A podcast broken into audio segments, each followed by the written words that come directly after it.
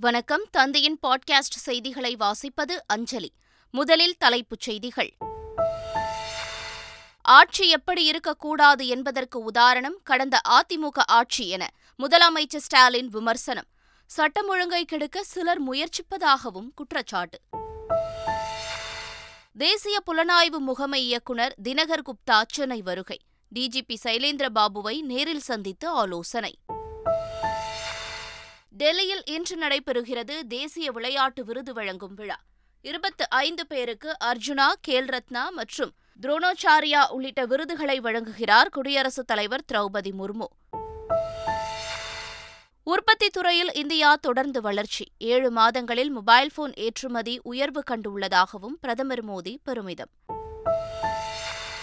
சமத்துவ சமுதாயத்தை கட்டமைக்க தொழில்நுட்பத்தை பயன்படுத்த வேண்டும்.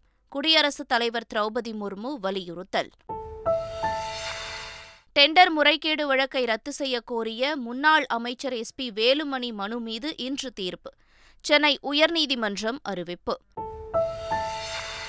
குஜராத்தில் எண்பத்து ஒன்பது தொகுதிகளில் முதற்கட்ட தேர்தலுக்கான பிரச்சாரம் ஓய்ந்தது.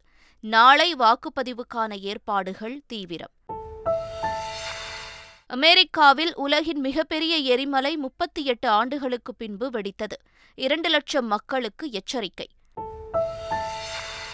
உலகக்கோப்பை கால்பந்து ஈரானை வீழ்த்தி அடுத்த சுற்றுக்குள் நுழைந்தது அமெரிக்கா. மற்றொரு போட்டியில் வேல்ஸ் அணியை வீழ்த்தி இங்கிலாந்து அபார வெற்றி. இனி விரிவான செய்திகள். தமிழகத்தில் சட்டம் ஒழுங்கு சீர்குலைந்து விட்டதாக எதிர்க்கட்சித் தலைவர் எடப்பாடி பழனிசாமி குற்றம் சாட்டியிருந்த நிலையில் சட்டம் ஒழுங்கை கெடுக்க சிலர் சதி செய்வதாக முதலமைச்சர் ஸ்டாலின் பதிலடி கொடுத்துள்ளார்.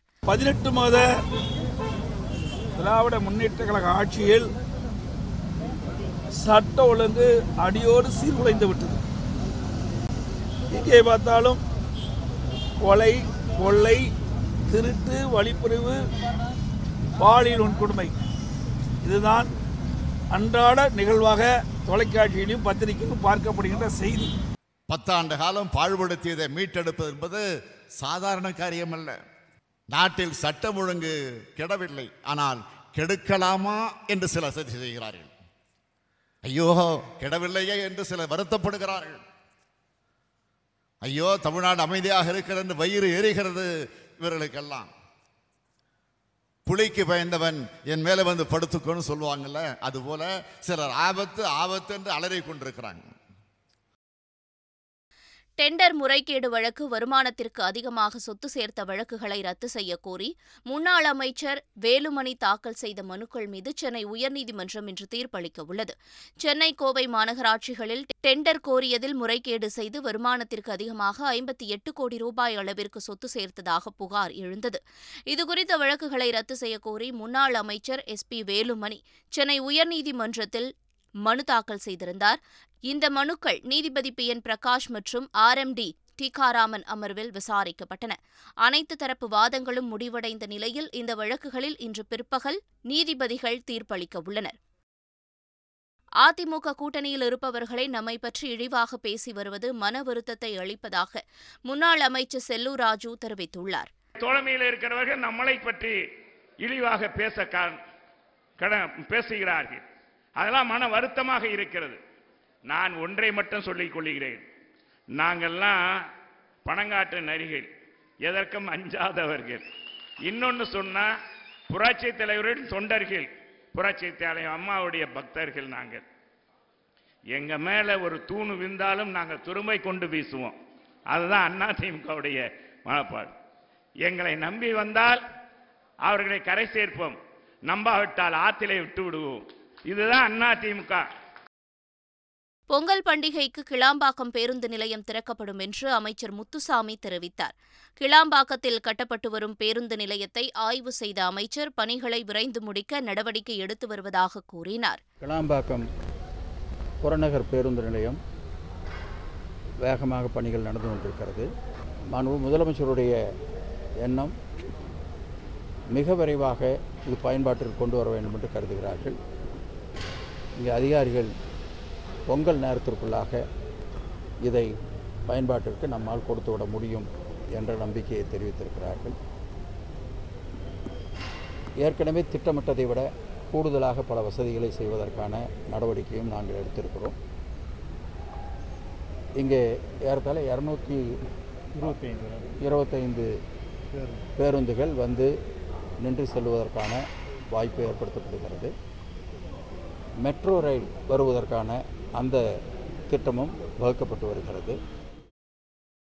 இணைய சூதாட்டங்களுக்கு எதிரான சட்ட முன்வரைவுக்கு ஒப்புதல் அளிக்க மறுத்து வரும் ஆளுநரின் செயல் பச்சை ஜனநாயக படுகொலை என்று நாம் தமிழர் கட்சி தலைமை ஒருங்கிணைப்பாளர் சீமான் குற்றம் சாட்டியுள்ளார். தமிழக சட்டமன்றத்தில் இயற்றப்பட்ட சட்ட முன்வரைவுக்கு ஒப்புதல் அளிக்க மறுத்து வரும் ஆளுநர் ஆர் என் ரவியின் ஏதேசதிகார போக்கு அதிர்ச்சியளிப்பதாக சீமான் தமது டுவிட்டர் செய்தியில் கூறியிருக்கிறார். கோவை மங்களூரு குண்டுவெடிப்பு சம்பவங்கள் நிகழ்ந்த நிலையில் தேசிய புலனாய்வு அமைப்பு இயக்குநர் தினகர் குப்தா தமிழக டிஜிபி சைலேந்திர பாபுவை சந்தித்து ஆலோசனை நடத்தினார். சென்னை டிஜிபி அலுவலகத்தில் நடைபெற்ற இந்த சந்திப்பில் தமிழகத்தில் தீவிரவாத தடுப்பு தொடர்பாக மேற்கொண்டுள்ள நடவடிக்கைகள் குறித்தும் பாதுகாப்பை பலப்படுத்துவது குறித்தும் உளவுத்துறை அதிகாரிகளுடன் கேட்டறிந்தார். கூட்டத்தில் மாநில உளவுத்துறை ஏடிஜிபி டேவிட்சன் தேவாசிர்வாதம் உள்ளிட்ட அதிகாரிகள் கலந்து கொண்டனர். கொடநாடு கொலை கொள்ளை வழக்கை விசாரிக்கும் சிபிசிஐடி எஸ்பி தலைமையில் நாற்பத்தி ஒன்பது பேர் கொண்ட தனிப்படை விசாரணை குழு அமைக்கப்பட்டுள்ளது. இந்த விசாரணை குழு கொடநாடு கொலை கொள்ளை கணினி ஆபரேட்டர் தினேஷ்குமார் தற்கொலை கனகராஜ் வாகன விபத்து என மூன்று வழக்குகளை விசாரிக்கும். இதற்காக சிபிசிஐடி போலீசாரின் விசாரணை அலுவலகமாக கோவை சிபிசிஐடி அலுவலகம் செயல்படும் என்று அரசாணையில் கூறப்பட்டுள்ளது. விசாரணை குழு குறித்த விவரங்களை டிசம்பர் இரண்டாம் தேதி உதகையில் உள்ள மாவட்ட அமர்வு நீதிமன்றத்திலும் சிபிசிஐடி காவல்துறையினர் தெரிவிக்கவுள்ளனர். சென்னை முழுவதும் இனி மழைநீர் பாதிப்பு இருக்காது என்றும் உரிய முன்னெச்சரிக்கை நடவடிக்கையை முதலமைச்சர் ஸ்டாலின் எடுத்துள்ளார் என மக்கள் மனதில் நம்பிக்கை பிறந்துவிட்டதாகவும் சுகாதாரத்துறை அமைச்சர் மா. சுப்பிரமணியன் தெரிவித்துள்ளார். சென்னை மாநகர மக்கள் மழையை பார்த்து பயப்பட மாட்டார்கள். இந்த மழையின் பாதிப்பு இந்த வடகிழக்கு பருவமழையில் அவர்களுக்கு நீங்கி இருக்கிறது. மழையை பார்த்தாலே பயப்பட வேண்டும் என்கின்ற அந்த எண்ணம் இப்பொழுது அகன்றிருக்கிறது. கடந்த காலங்களில் அது பாதிப்பை ஏற்படுத்திய ஒன்று இனிமேல் எதிர்காலத்தில் அது நமக்கான பலனை தந்து கொண்டிருக்கிற ஒன்று என்கின்ற எண்ணம் மக்களுக்கு வரத் தொடங்கும் காரணம் அதனுடைய பாதிப்பை இந்த அரசு அகற்றியிருக்கிறது. திருவள்ளூர் தெருவில் மட்டுமல்ல சுப்பிரமணிய சாலையில் மட்டுமல்ல ஒட்டுமொத்தமாக சென்னை மக்களுக்கு இனிமேல் மழையினால் பாதிப்பு இருக்காது அதை முதலமைச்சர் மிக நேர்த்தியாக கையாண்டிருக்கிறார் என்கின்ற எண்ணம் எல்லோர் மனதிலும் இன்றைக்கு ஏற்பட்டிருக்கிறது தமிழகத்தில் மூன்று கோடியே அறுபத்தி இரண்டு லட்சம் வாக்காளர்களின் ஆதார் விவரங்கள் சேகரிக்கப்பட்டுள்ளதாக தமிழக தலைமை தேர்தல் அதிகாரி சத்யபிரதா சாஹூ தெரிவித்தார்.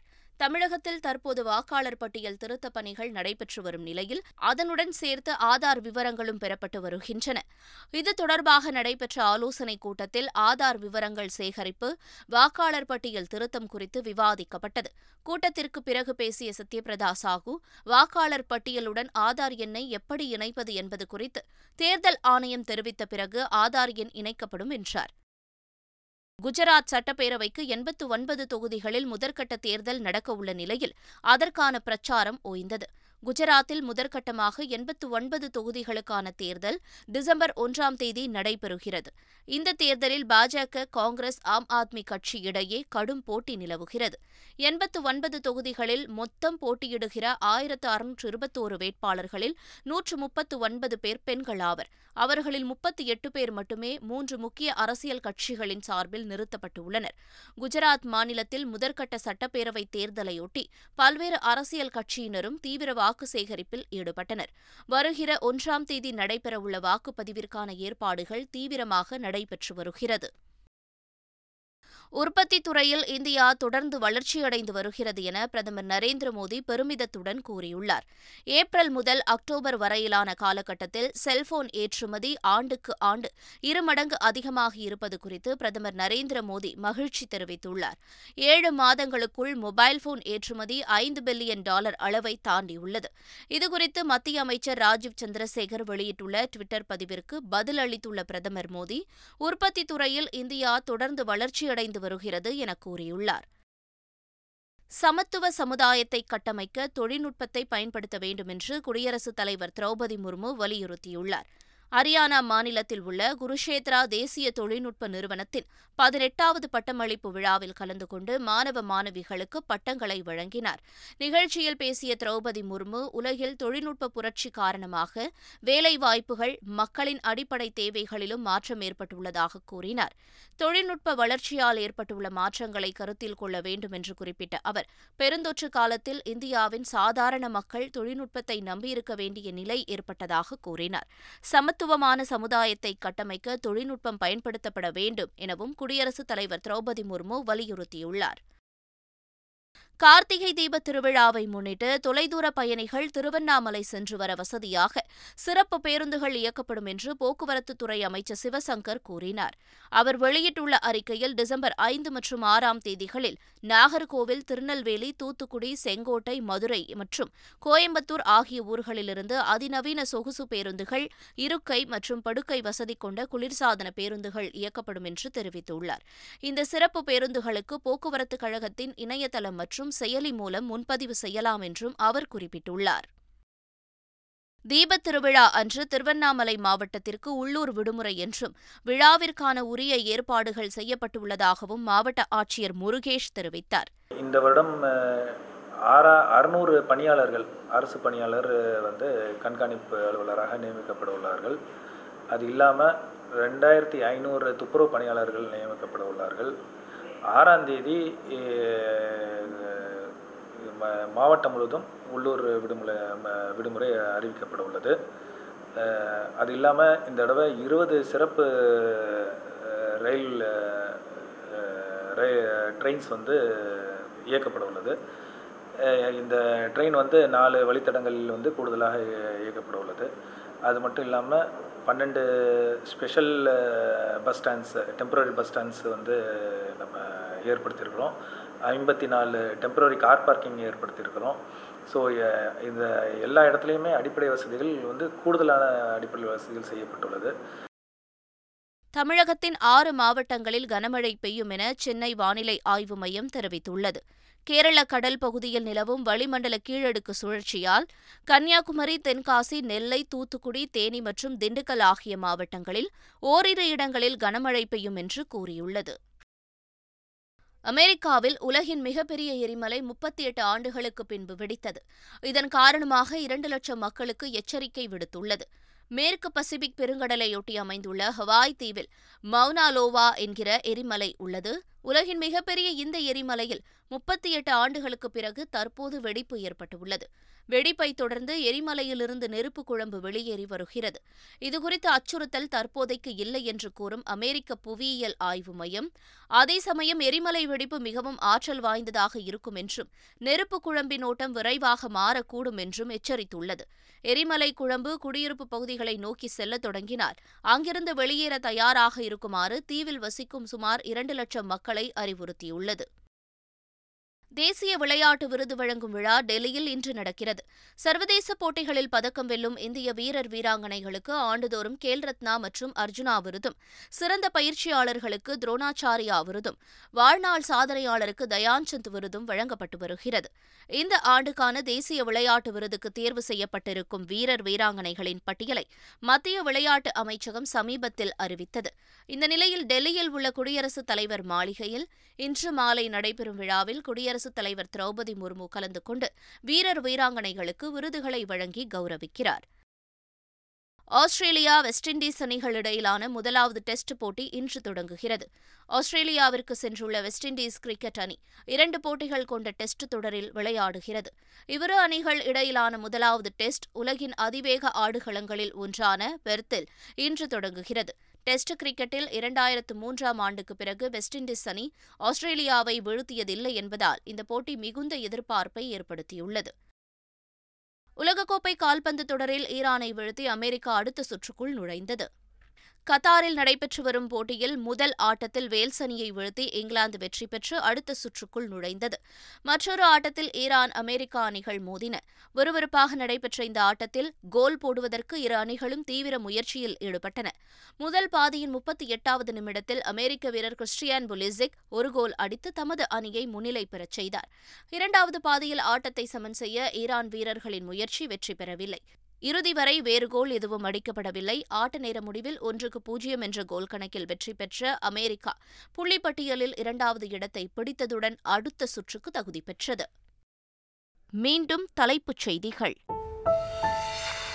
ஆட்சி எப்படி இருக்கக்கூடாது என்பதற்கு உதாரணம் கடந்த அதிமுக ஆட்சி என முதலமைச்சர் ஸ்டாலின் விமர்சனம். சட்டம் ஒழுங்கை கெடுக்க சிலர் முயற்சிப்பதாகவும் குற்றச்சாட்டு. தேசிய புலனாய்வு முகமை இயக்குநர் தினகர் குப்தா சென்னை வருகை. டிஜிபி சைலேந்திர பாபுவை நேரில் சந்தித்து ஆலோசனை. டெல்லியில் இன்று நடைபெறுகிறது தேசிய விளையாட்டு விருது வழங்கும் விழா. இருபத்து ஐந்து பேருக்கு அர்ஜுனா கேல் ரத்னா மற்றும் துரோணாச்சாரியா உள்ளிட்ட விருதுகளை வழங்குகிறார் குடியரசுத் தலைவர் திரௌபதி முர்மு. உற்பத்தி துறையில் இந்தியா தொடர்ந்து வளர்ச்சி. ஏழு மாதங்களில் மொபைல் போன் ஏற்றுமதி உயர்வு கண்டுள்ளதாகவும் பிரதமர் மோடி பெருமிதம். சமத்துவ சமுதாயத்தை கட்டமைக்க தொழில்நுட்பத்தை பயன்படுத்த வேண்டும். குடியரசுத் தலைவர் திரௌபதி முர்மு வலியுறுத்தல். டெண்டர் முறைகேடு வழக்கை ரத்து செய்ய கோரிய முன்னாள் அமைச்சர் எஸ் பி வேலுமணி மனு மீது இன்று தீர்ப்பு. சென்னை உயர்நீதிமன்றம் அறிவிப்பு. குஜராத்தில் எண்பத்து ஒன்பது தொகுதிகளில் முதற்கட்ட தேர்தலுக்கான பிரச்சாரம் ஓய்ந்தது.